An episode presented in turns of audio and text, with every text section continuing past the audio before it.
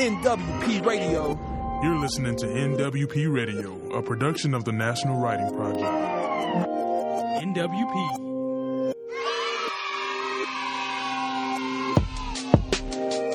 NWP Welcome all to this special production of the National Writing Project. We're really excited about this feature series of NWP Radio called The Story of the Poem, where I have a chance to talk to poets about being a poet, the story behind a poem, and a craft feature of the poem. Each episode will end with an opportunity to give it a go. In other words, an invitation to craft a poem or a few lines using a technique the poet has highlighted. We hope these writing invitations will spur you to start or keep on writing after the episode or give you something new to try in your classroom. I am Tanya Baker, the Director of National Programs at the National Writing Project. And for each episode, I'll have the honor and pleasure of welcoming our guests and our listeners and viewers to spend a few minutes diving deep into poetry. Oops, that didn't work. Let's see. Poet, nonfiction writer, and teacher Patrice Vecchione. Did I say that right, Patrice? You did. Her new book is My Shouting, Shattered, Whispering Voice A Guide to Writing Poetry and Speaking the tr- Your Truth. Patrice is the editor of several highly acclaimed anthologies for young adults, most recently, Ink Knows No Borders Poems of the Immigrant and Refugee Experience, called A Vivid and Vital Collection by the Washington Post. She's the author of Writing in the Spiritual Life and Step into Nature, Nurturing Imagination and Spirit in Everyday Imagination and Spirit in Everyday Life, as well as two collections of poetry.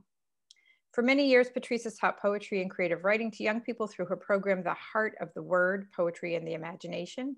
She's also a columnist for her local daily paper, the Monterey Herald. Patrice offers writing workshops for adults and children through her program, The Heart of the Word. Patrice, welcome. So good to be here, Tanya. Thank you for having me. Uh, I'm so excited and so looking forward to this interview. And I, I was hoping we could start by just sort of talking about a poet's life. How is it, Patrice, that you became a poet?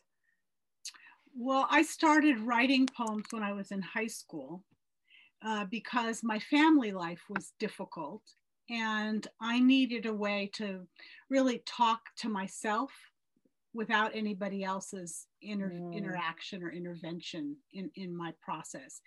But really, I was introduced to poetry as a very little baby. My mother recited poems to me A.A. A. Milne, Eleanor Farjeon, Robert Louis Stevenson. Um, so I grew up with that as a really its own language. Mm-hmm. Uh, so that's I that's how I started. That's fantastic. Uh, you brought a poem today for us to talk about. I did. Um, I believe we're going to talk about your poem, Finders Keepers. Right. And could you just start by reading it for us? I'd love to. Finders Keepers.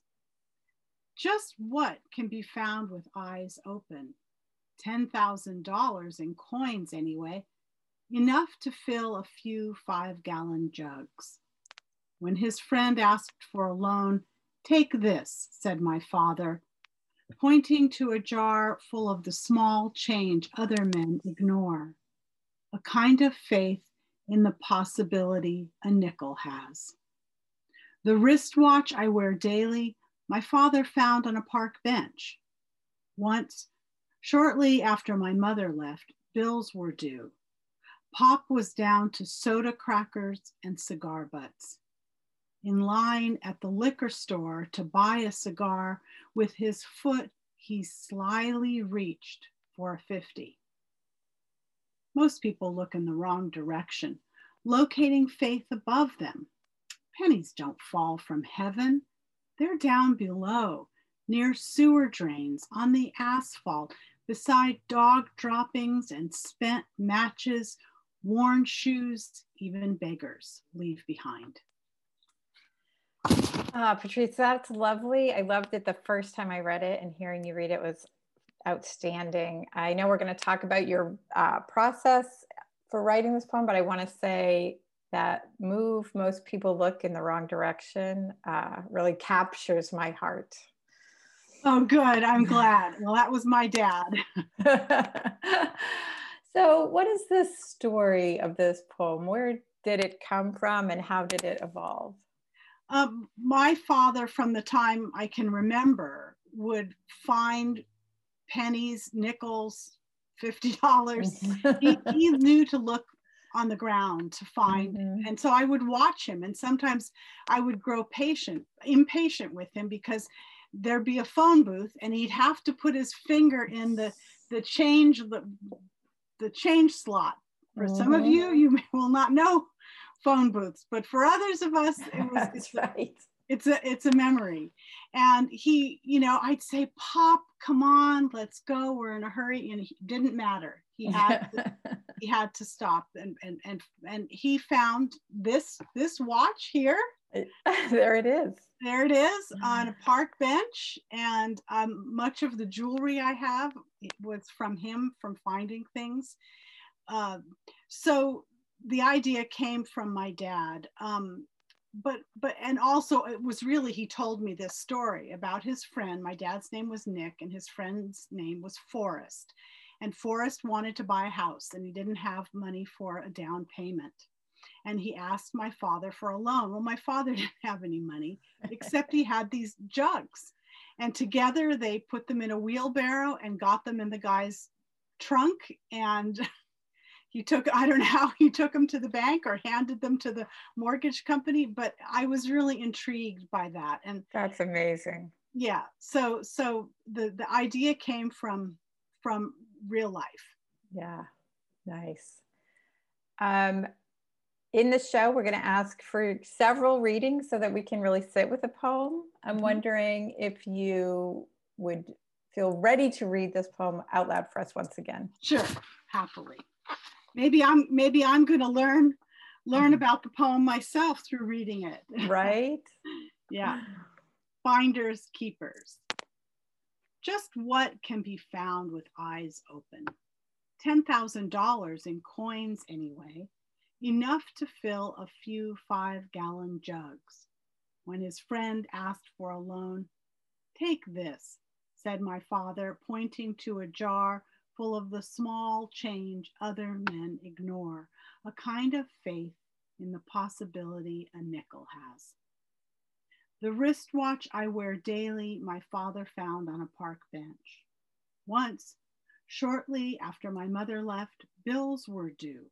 Pop was down to soda crackers and cigar butts. In line at the liquor store to buy a cigar with his foot, he slyly reached for a 50. Most people look in the wrong direction, locating faith above them. Pennies don't fall from heaven. They're down below, near sewer drains, on the asphalt, beside dog droppings and spent matches, worn shoes even beggars leave behind. Mm. On this reading, Patrice, I noticed um, the through line of faith, that the word faith appears twice, that the word heaven appears. And we begin to have a poem that's, at least on some level, not just about the, the story of your dad's living, but also of the way he thinks about the world. Yeah, we were, uh, he was raised Catholic, Italian Catholic. I was Mhm. raised Catholic. Um, my mother was devout. We went to, ch- to, to mass every Sunday and my father would never come. He didn't, he never, he never believed. And I am fallen. I fell away from the religion a long, long time ago. Um, and my father might have seemed in some ways faithless, but the truth of the matter is my father had a great deal of faith uh, to to to choose to buy a cigar it was a choice between that and the phone bill and of course obviously the phone bills at this time this was probably in um, in this was in the late 70s Right. uh, phone bill was less expensive so you really could choose between the two right. and um right and um so my dad was was willing to live on the edge and um i i learned from that i i also when you asked earlier about the life of a poet Mhm. well i've never had a job i've never had an employer i've always worked for myself and so i know what my dad was talking about. I used to buy $3 of gas and one roll of toilet paper at a time, but I always had a bunch of flowers in my house. Yeah. And so, you know, the, I think the faith my father had is also a kind of faith that he helped me to develop. That's so lovely. And also a great way to live, I think, with one roll of toilet paper and some flowers. the essentials, right? exactly. Um, I would love for you to talk a little bit about the crafting of this poem. What um, could, one way of thinking about this question, I think, is what could a young poet learn from the way you made this poem? Um, so this poem is about surprise in part. It's about the unexpected. Mm. And um, I began it with a question uh, the question, just what can be found with eyes open, which of course has meaning beyond finding um, nickels and, and dimes. Right. Uh, so, so you might start a poem by asking yourself a question um, a question that you might know the answer to or a question you don't know the answer to. It's a great invitation into a poem to begin with a question. I was just thinking the other day, um, we lost the great poet Lawrence Ferlinghetti. He was 101 years old when he died. And one of my favorite poems is one of his. It's called Fortune. And he begins that poem um, Fortune has its cookies to give out which is a good thing since it's been a long time since that summer in Brooklyn. And and that beginning, right? Isn't it? It's it, but I realized I was I was thinking about this, what we were doing today, and I thought that's where I got the title, the first line from. Uh, I, I didn't know it till I wrote this poem quite a while ago. I didn't right. know it till today. Oh, nice. That that so Ferlinghetti's poem isn't about cookies. Right. It's not directly about fortune, but it is also like my poem, it is about surprise. Mm. And so you could begin a poem by asking um, a question. Um, in terms of what else young people might get from this poem is I think you have to remember when you're writing a poem that you can't say everything mm-hmm. unless you're writing an epic. most of us are not writing epic poems. Right. So you have to choose what detail will stand in for something larger than its own specificity. Mm. Now, in this poem, particularly, where I say, um, once shortly after my mother left. So that's really kind of the hinge. Poems often have hinges some place where the poem makes a change, a shift, and the poem gets more serious there. Right. It's light, it's a little bit light um, up above. Uh, but here it becomes more serious. And so I don't tell you any more about my mother leaving, except to say that clearly my father didn't have enough money. So you have to choose your details really carefully. Mm some people write poems that are straight narrative, right? It's so a narrative poem is like telling a story, only it's told in in verse. So it's still it's uh, condensed. It's a distillation. Um, I like sometimes in poems to also make a comment. Mm-hmm. And I did that a little bit in, in a subtle way. The, the, the last stanza of the poem is completely my, my, comment on what happened. Yeah. Nice. All right, Patrice, I think with all of that in our minds, we should hear the poem one last time. Okay. Finders, keepers.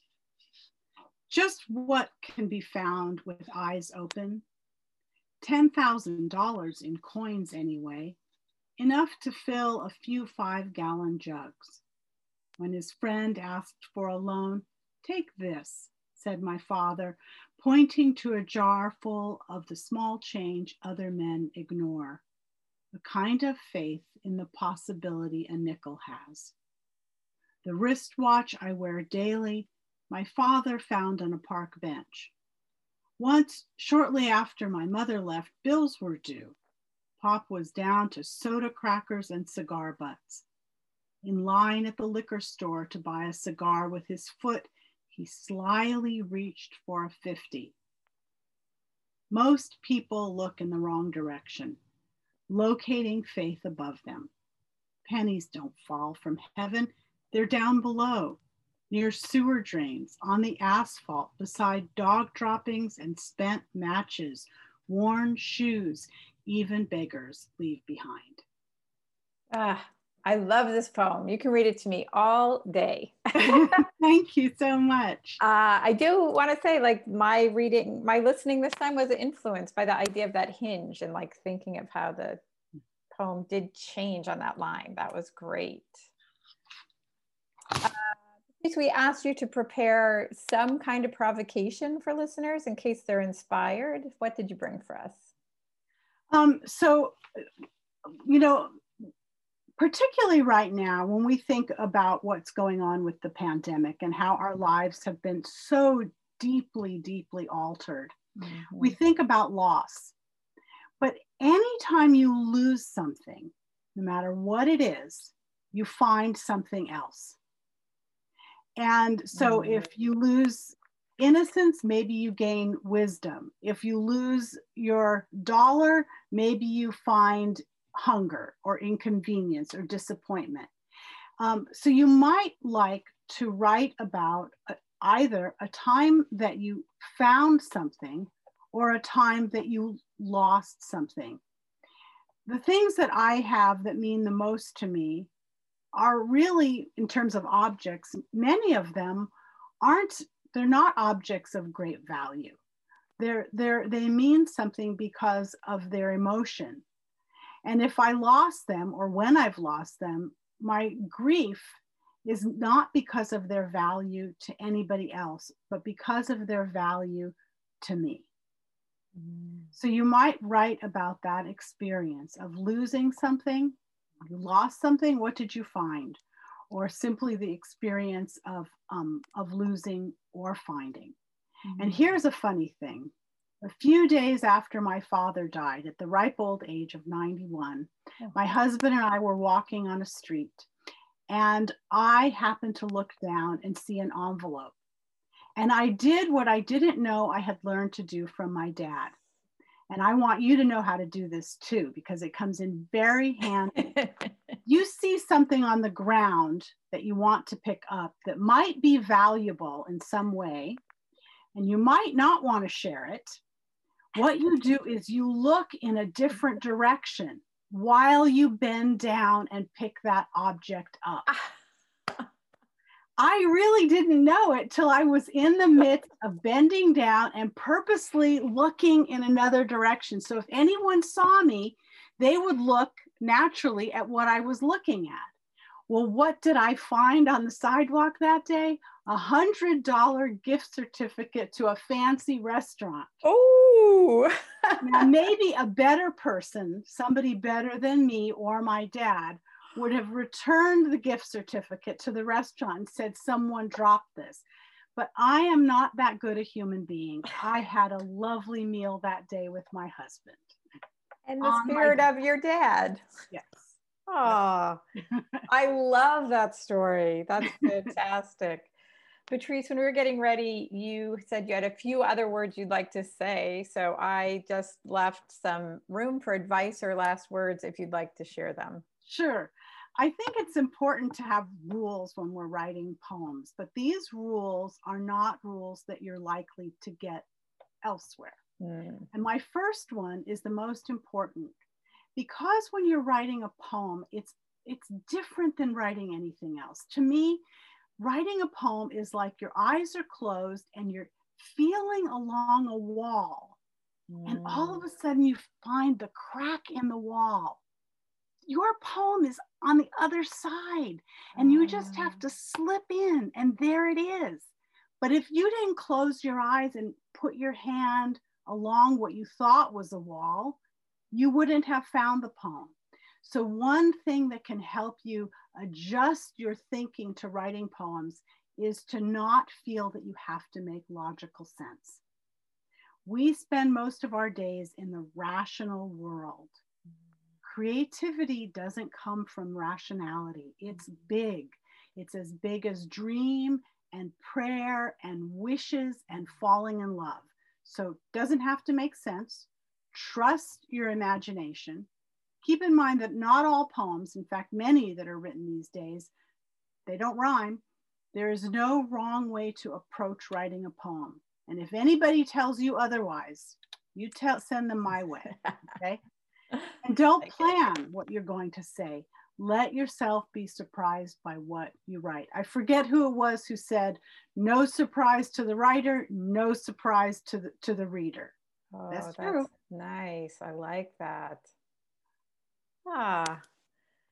Patrice, I've been so excited to meet you, and this has been a lovely way to spend a little moment. And I am so appreciative. So, thank you so much for being Thank willing you to be so our first guest on the story of the poem. Oh, terrific, terrific. I'll look forward to it. Yes, we'll let you know when um, it's out in the world. It will be soon by April, certainly. And we just really love that you join us. And and I want to and thank you also for your participation on our Writers on the National Writing Project's Writers Council. I also just want to take a moment to thank viewers and listeners for joining us, and to remind them that this is. Um, from the National Writing Project, you can go to our website, nwp.org, and sign up for our monthly newsletter so you never miss exciting opportunities like this one. Thank you, listeners. Thank you, especially Patrice. We really appreciate you. Thank you so much. Bye-bye. Bye. You're listening to NWP Radio, a production of the National Writing Project. NWP.